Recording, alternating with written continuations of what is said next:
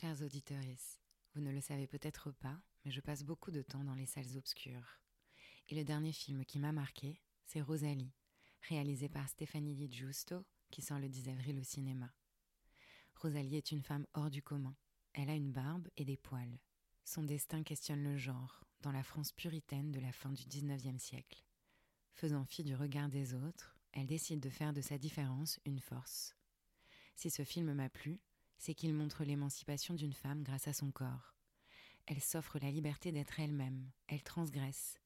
Et vous savez à quel point nous avons besoin de ces récits pour peupler nos imaginaires. Ce film, c'est aussi l'histoire d'un amour entre Rosalie, interprétée par l'exceptionnelle Nadia Tereskevich, et Abel, incarné par le génial Benoît Magimel. Un amour tortueux qui s'écrit à deux, qui montre la naissance du désir et comment il se construit.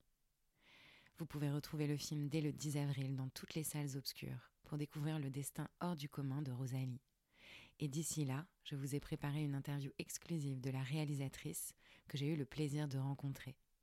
Alors courez vite voir le film Rosalie à partir du 10 avril, exclusivement au cinéma. Ce deuxième cycle sur le ventre a été rendu possible grâce au soutien du groupe Chantel. Chantel, c'est un groupe de lingerie familiale qui a su relever le défi de se réinventer, capter l'air du temps et créer des sous-vêtements pour toutes les femmes de tous âges et de tout corps. C'est aussi une équipe sincèrement mobilisée par l'idée de donner la parole aux femmes et de célébrer leur puissance et leur diversité. Merci à eux de continuer à nous accompagner dans cette aventure collective.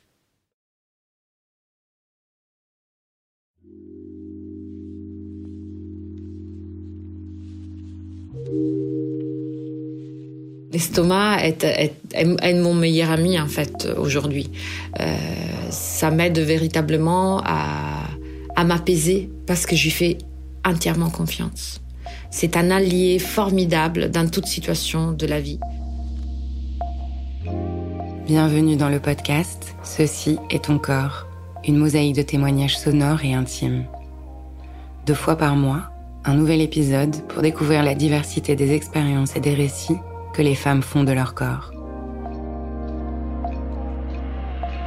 Dans cette nouvelle saison, je vous emmène là où tout commence, au fin fond de nos entrailles, au cœur du cerveau intestinal. Vous l'aurez compris, c'est du ventre qu'il s'agit. Éléonora est lumineuse, solaire, généreuse. Elle a grandi avec peu de mots, mais beaucoup de pattes. L'amour de la nourriture, de la cuisine, la recherche du goût et du plaisir, elle en a fait le fil rouge de sa vie. Pour elle, le ventre est le premier cerveau. Vous aurez certainement envie de manger italien après cet épisode. En tout cas, moi, c'était mon cas. Mais avant ça, laissez-vous porter par la justesse de ses mots et la douceur de sa voix.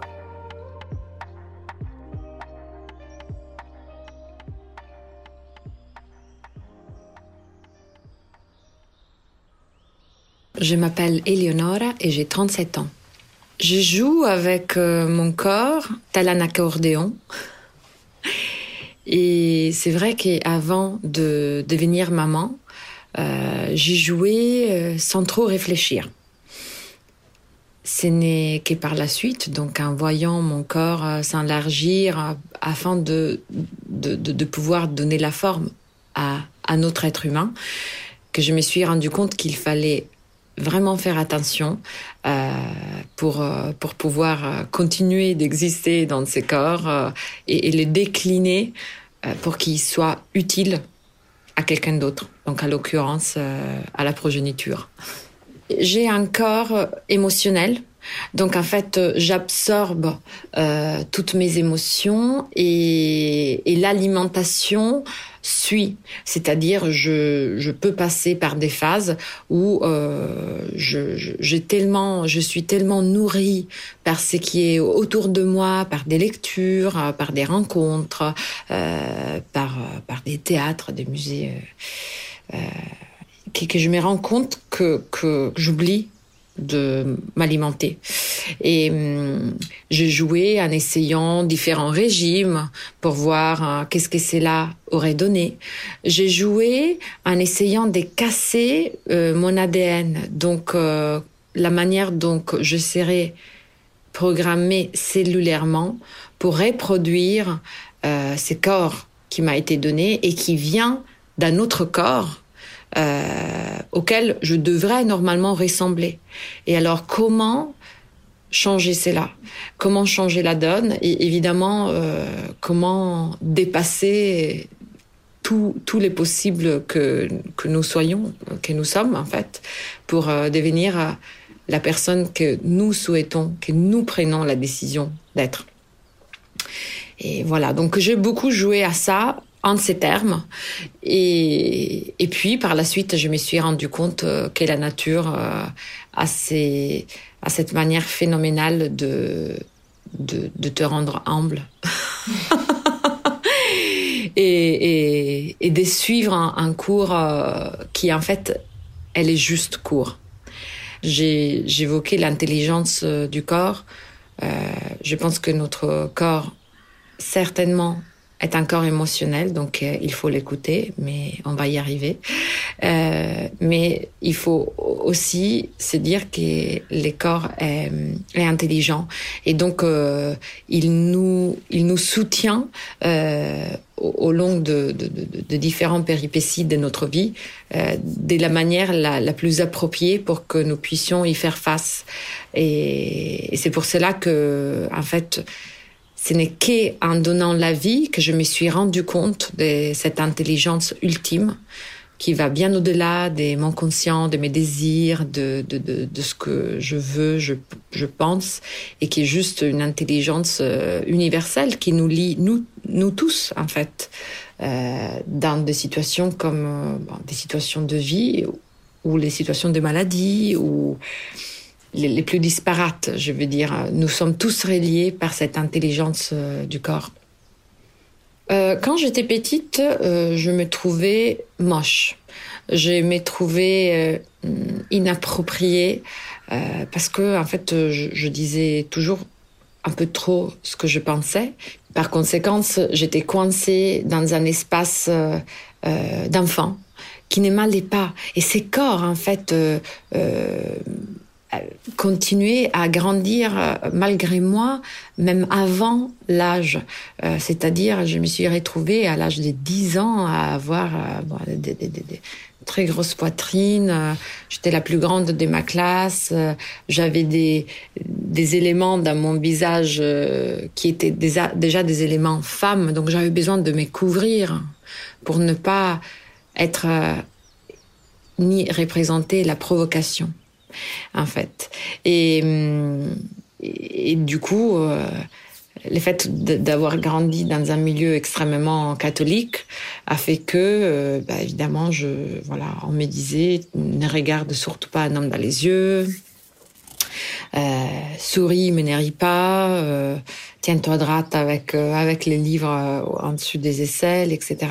Par conséquent, à l'âge de 15 ou 16 ans, lorsque j'avais, j'ai commencé à avoir les droits de me sentir un peu plus femme, quoique je l'étais déjà depuis depuis très tôt. Euh, j'ai beaucoup exploré en fait. Euh, j'ai beaucoup exploré donc qu'est-ce que c'est que ces corps, qu'est-ce que c'est que les regards, qu'est-ce que c'est de, de, de, toucher les mains, euh, qu'est-ce que c'est de, de, de, de, voilà de d'être enraciné avec ses pieds euh, sur une montagne, sur le sable, euh, euh sur un rocher. Je voulais découvrir toutes les dimensions euh, euh, sensuelles dans l'essence des sens, des sens. Donc cet éveil des sens a été a été quelque chose des très troublants euh, parce que j'en avais pas droit ou je pensais en avoir pas droit euh, et que je, faisais du coup en cachette. Et, des traits euh, révélateurs pour moi de tout, de tout un monde qui était autre que moi, les mondes de mon corps je me suis intéressée à mon ventre, pas spécifiquement à mon ventre, mais au bonheur de la satiété euh, depuis un âge, euh, voilà, euh, depuis très tôt. Parce que parce que j'ai grandi avec euh, avec un type d'amour qui s'est donné par la nourriture. Et donc, euh, et donc en fait, pas beaucoup de mots, mais beaucoup de pattes. Et, et, l'intention donc euh, était là, et par conséquent, j'ai essayé de reproduire cela.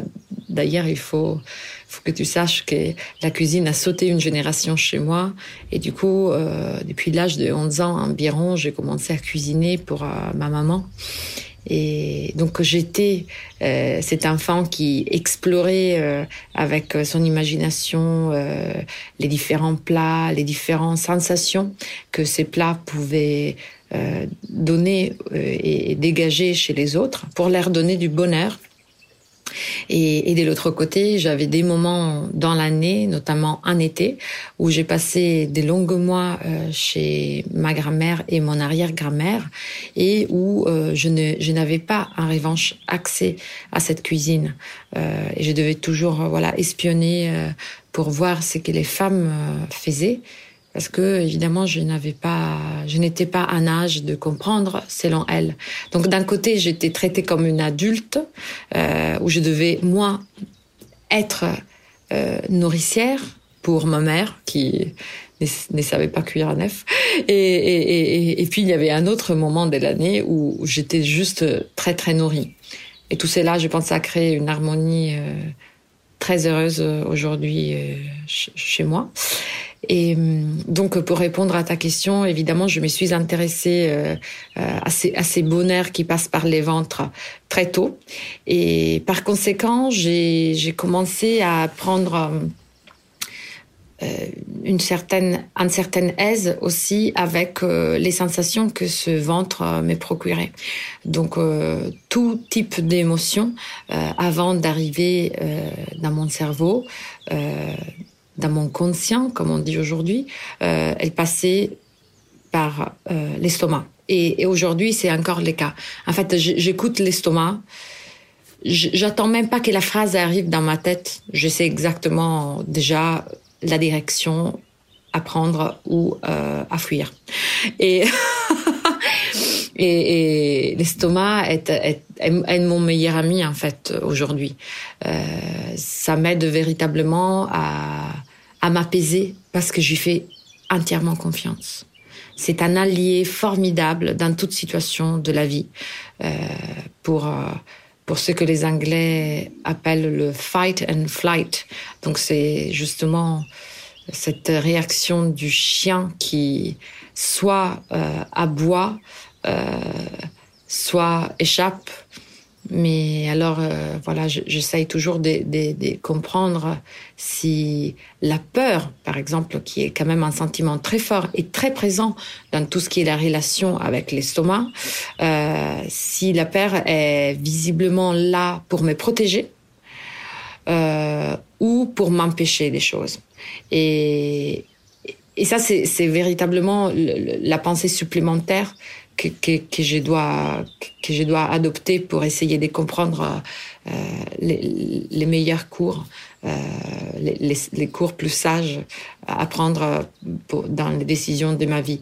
Est-ce que cette paire, elle est là pour moi ou est-ce qu'elle est là contre moi? Les ventres est les premiers cerveaux. Euh, c'est quelque chose que j'ai appris par moi-même parce que je ne peux pas y échapper. En fait, lorsque une situation se présente à moi, c'est les ventres qui, qui crient plus fort que ma voix, en fait. Donc, euh, il s'est imposé à moi telle une évidence. Euh, il n'y a juste pas, pas d'autre manière de, de le définir, je pense.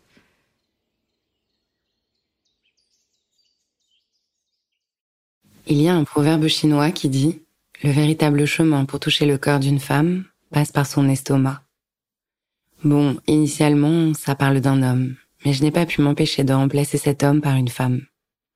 Bref, Eleonora parle du bonheur de la satiété, mais aussi celui de transmettre des émotions en cuisinant, de montrer son amour en remplissant le ventre des autres. Et elle a tellement raison.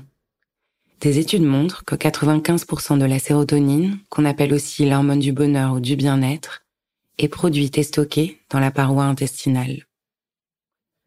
Elle agit à la fois en tant qu'hormone et neurotransmetteur dans notre corps, ou plus précisément en tant que neuromodulateur qui a une influence sur différents systèmes impliqués dans les émotions, l'appétit, le sommeil ou l'agressivité. On peut la réguler avec des médicaments. La grande majorité des antidépresseurs agissent sur la sérotonine pour augmenter ses effets. Mais on peut aussi et surtout la réguler avec l'alimentation. C'est là qu'on peut trouver des précurseurs, comme le tryptophane, un acide aminé, qui permet de construire de la sérotonine dans le cerveau. Notre corps est d'ailleurs incapable de produire cet acide aminé tout seul. Il est présent dans les poissons gras, les produits laitiers, les œufs, la volaille, le chocolat et certains fruits. Donc tout ce qu'on ingère a un impact direct sur notre humeur, notre bien-être et notre santé mentale. Pendant le confinement, j'ai découvert Emily Steinbach, une neuroscientifique spécialisée en neuronutrition, qui a créé Feed Your Brain. Avec d'autres scientifiques, elles se sont données pour mission de permettre au plus grand nombre d'optimiser leur santé mentale en améliorant leur mode de vie. Dans sa vidéo TEDx, elle raconte son histoire, son trouble de l'attention et de l'hyperactivité, et comment l'alimentation intuitive l'a sauvée. C'est aussi la démarche d'Eleonora avec son livre qu'elle évoque un peu plus tard. Alors suivez votre intuition et mangez beaucoup de poissons gras. Votre corps vous remerciera.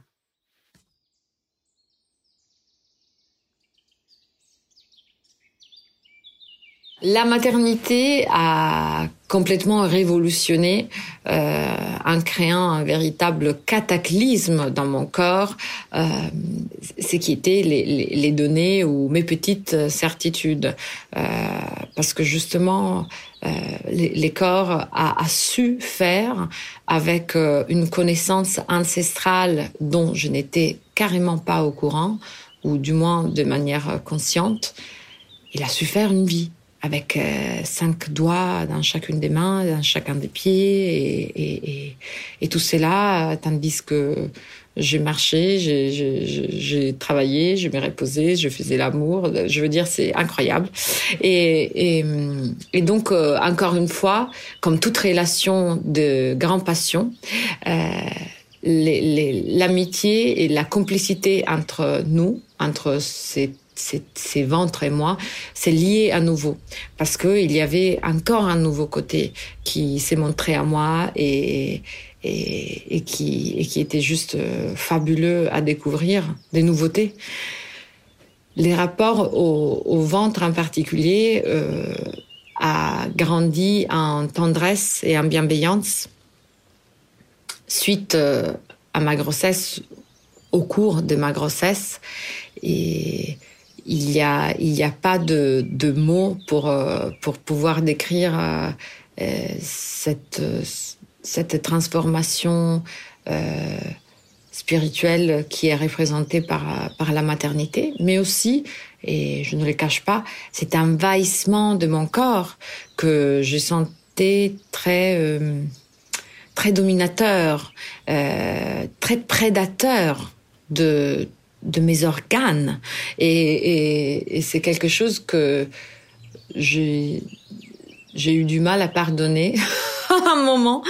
Et, c'est quelque chose qui me mettait à la limite entre la vie et la mort, parce que on s'est posé énormément des questions, c'est-à-dire ce n'est pas que nous euh, qui respirons dans ces corps lorsque un, enfant, euh, voilà, il, prend place euh, tel un invité euh, à, pension complète, euh, c'est clair que euh, on se pose plein de questions pour essayer d'être euh, la meilleure hôtesse au monde.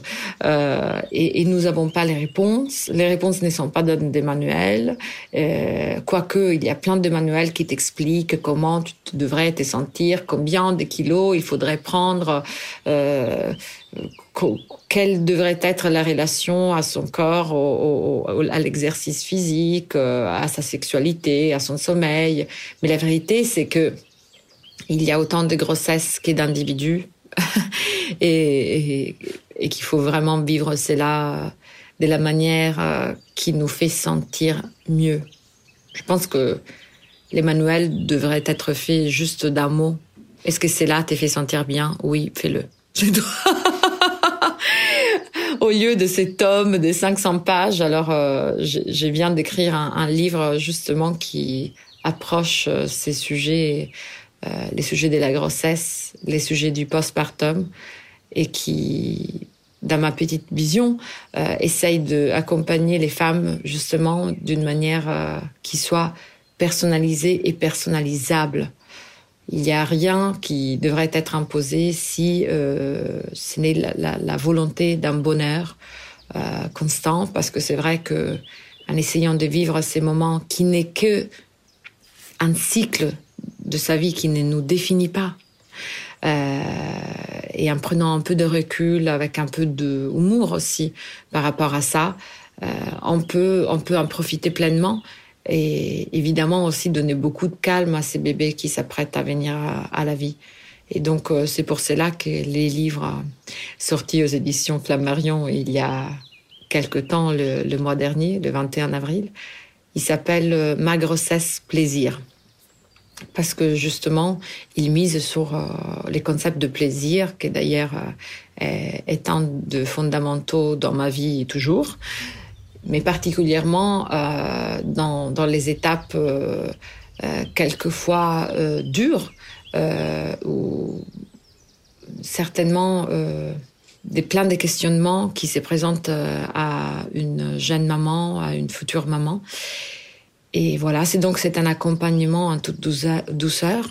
C'est un accompagnement en toute douceur et c'est l'idée, c'est véritablement que ça soit un atterrissage très doux dans ce monde de la maternité parce que je suis fortement convaincue que lorsque un bébé vient au monde, une maman aussi.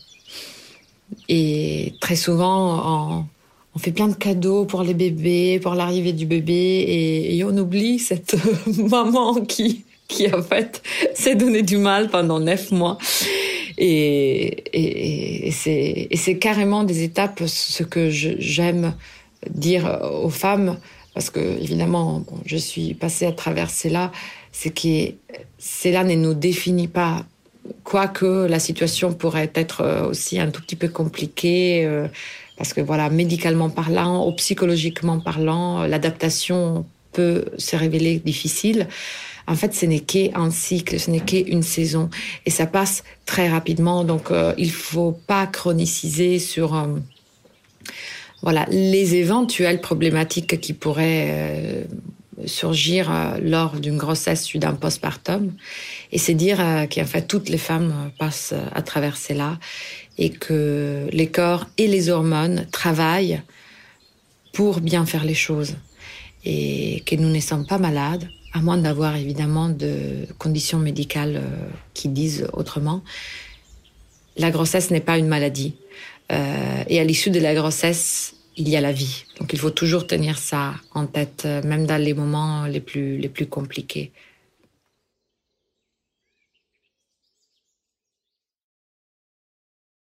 Comme le dit Eleonora, la grossesse n'est pas une maladie, et à l'issue de celle-ci, il y a la vie. C'est aussi ce que rappelle Martin Vinclair dans son ouvrage C'est mon corps. Certes, une grossesse n'est pas dénuée de tout danger c'est une cohabitation très particulière qui modifie l'immunité, le métabolisme, la coagulation du sang, la pression artérielle, la circulation des hormones. Mais les accidents graves sont de plus en plus rares dans les populations des pays favorisés comme la France. Pourtant, les médecins continuent de traiter les femmes enceintes comme des malades. Alors comment s'écarter des discours habituels que les femmes entendent lors de cette période bouleversante? Je crois que c'est en s'entourant, en parlant, en partageant, en reprenant le pouvoir et la connaissance.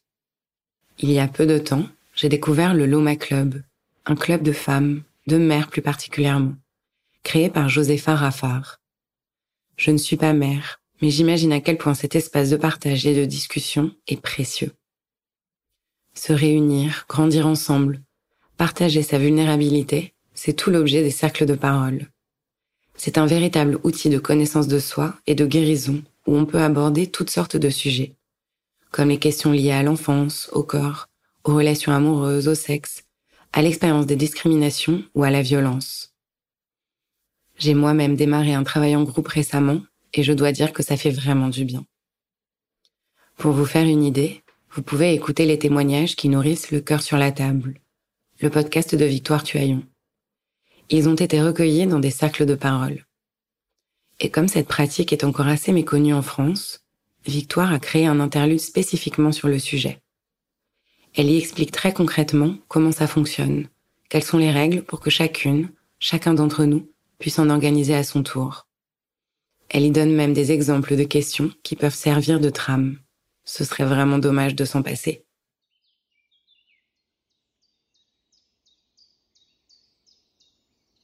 Euh, je n'ai aucun souci à approcher n'importe quel sujet euh, avec euh, les plus grands degrés de humilité et nonchalance, parce que je trouve que voilà, il faut arrêter les tabous sociaux, culturels qui nous sont imposés. Euh, J'essaye de parler de ventre euh, hors de la table, par respect pour euh, les conviés, mais j'en parle tout de même. Je subis des gastrites deux fois par an. En fait, il y a toujours voilà quelque chose, un moteur qui peut qui peut être les dégoûts. Quand je suis dégoûtée, hum, quand j'ai un sentiment de dégoût, qui est très souvent issu d'une injustice que j'ai vue. En fait, euh, très souvent, euh, la gastrite suit, euh, suit par conséquent. Et j'expulse ainsi euh, euh, l'énergie subjacente. Et c'est donc, euh, je pense, assez sain, même si ce n'est pas au moment où cela arrive. Et, encore une fois, j'ai entièrement confiance euh, en mon corps et, en, les mesures qu'il décide de prendre pour faire face euh, aux émotions qui, s'obstinent à rentrer en moi de, tous les côtés. Et encore une fois, je pense que j'essaye d'être euh, à l'écoute. Depuis très très longtemps. Euh, au soir, lorsque je me couche, en fait, je, je me couche toujours avec euh, les mains, non, non pas comme euh, Jésus-Christ, donc sur la poitrine, mais je les ai toujours croisées sur mon ventre. Et, il commence à faire euh, tout type de mélodies. Et, et, donc, c'est là que je comprends véritablement comment je me sens. Et, et donc la connexion avec euh, mes émotions euh, est directe et d'une honnêteté imparable. Je touche régulièrement mon ventre parce que c'est les diapasons de, de, de, ce qui se passe dans ma vie et de comment je peux mieux servir ma vie pour euh, continuer de dessiner ma petite toile. Lors de l'écriture du manuscrit de Ma grossesse plaisir, je n'avais qu'un désir, de réunir ensemble toutes ces informations que j'ai recherchées acharnement, surtout en début des grossesses, concernant les quatre vérités autour de la grossesse, euh, d'un point de vue alimentaire, d'un point de vue physiologique, d'un point de vue spirituel.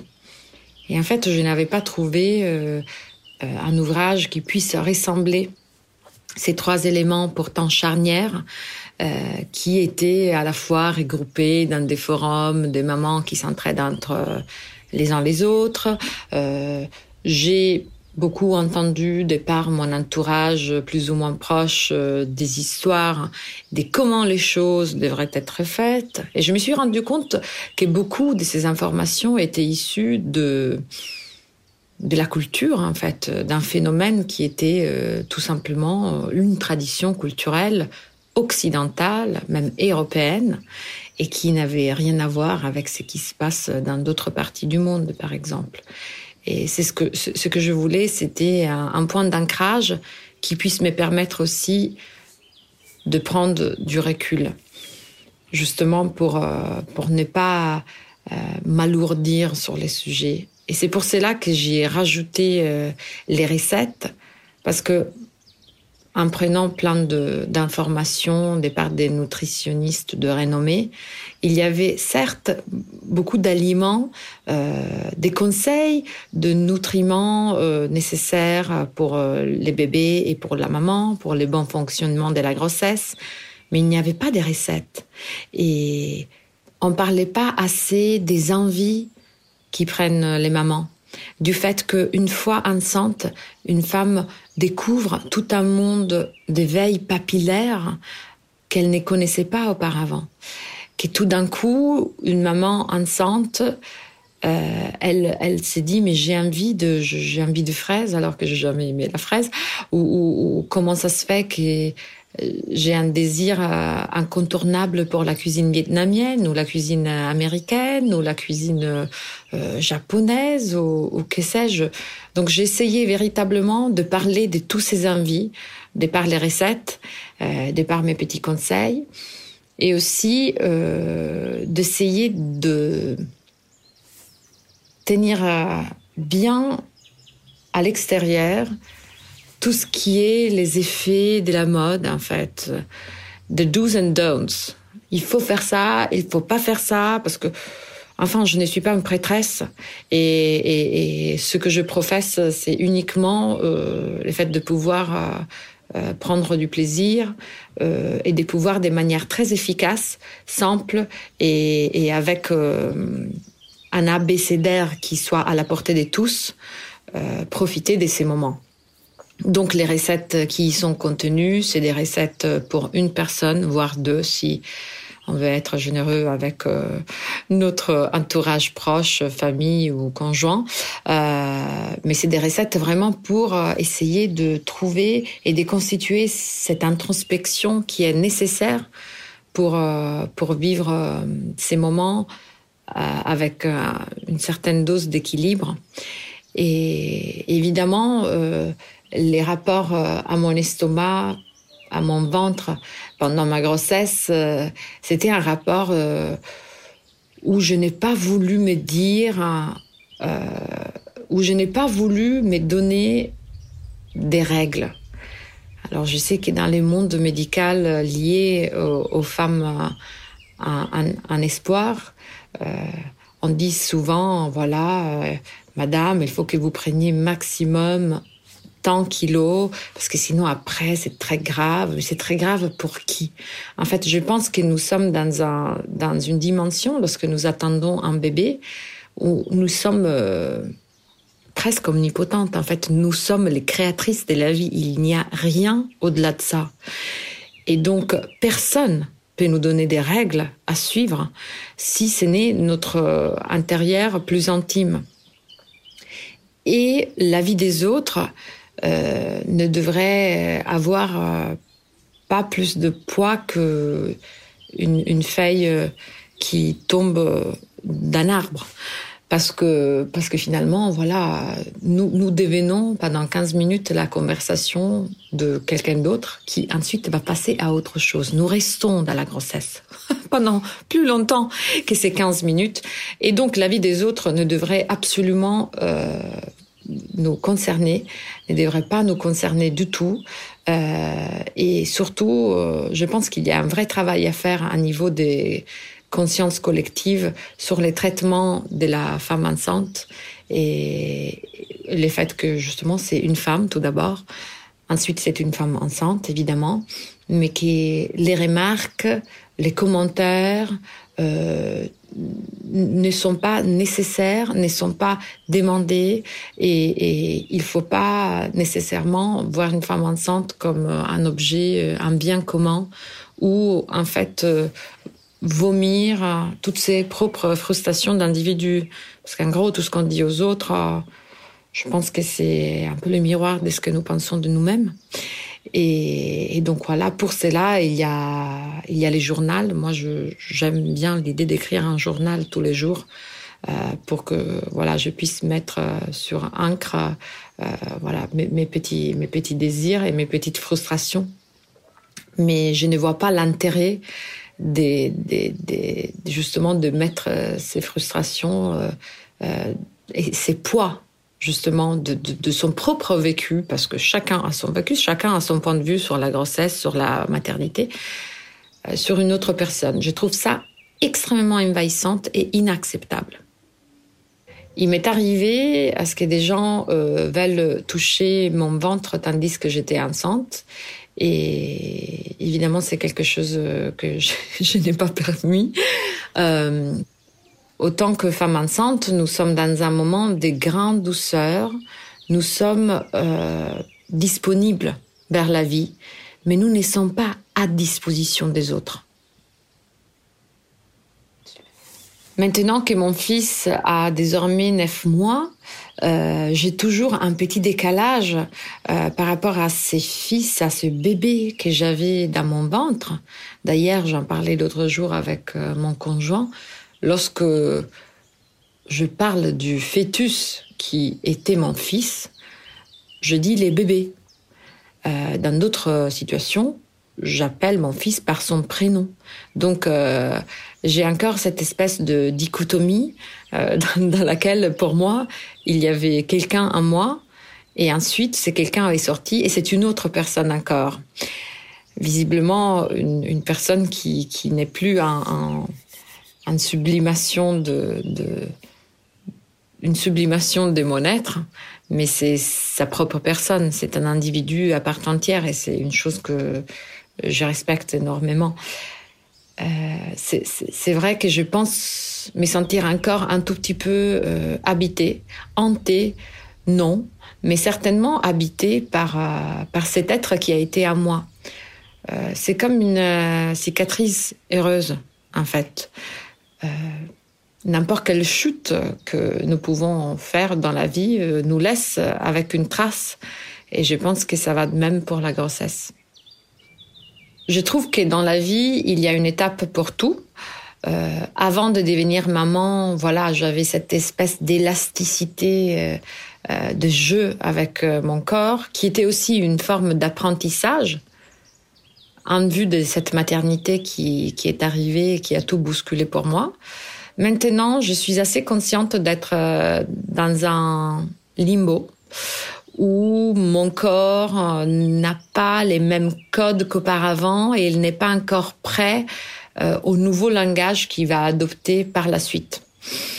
Je le sens, je les sens dans un dans un moment où, où il faut pas se poser trop de questions parce que c'est carrément les moments où euh, il y a une partie de moi qui, travaille pour se retenir, hein, parce que voilà, je devrais me sentir coupable du fait que j'ai du mal à perdre mes derniers 4 ou 5 kilos, parce que j'avais pris 25 kilos pendant ma grossesse et que je n'arrive toujours pas à perdre euh, ces derniers kilos qui me restent.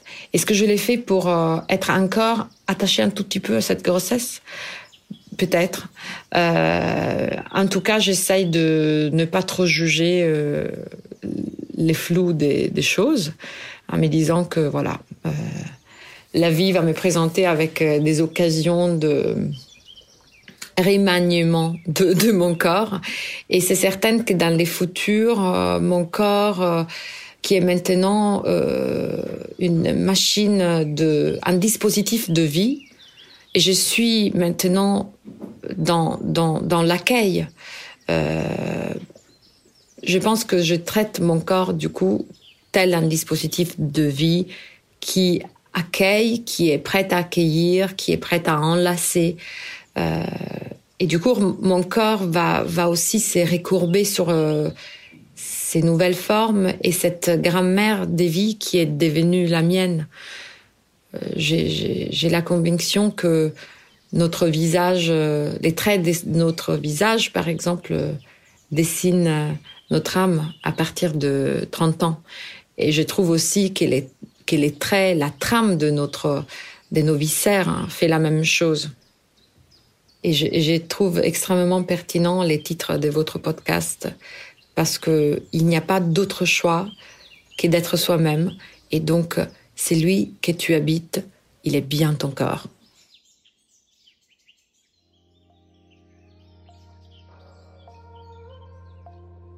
Merci à Eleonora pour son témoignage. Si ça vous a touché, ému et donné de la force, n'hésitez pas à partager ce podcast faites-le résonner. Vous pouvez le noter, ou mieux, laisser un commentaire sur les plateformes d'écoute. En attendant, que vous soyez enceinte ou pas, je vous conseille le réjouissant livre d'Éléonora, Ma grossesse plaisir, sans recettes saines et gourmandes, mois par mois, paru aux éditions Flammarion. À très vite.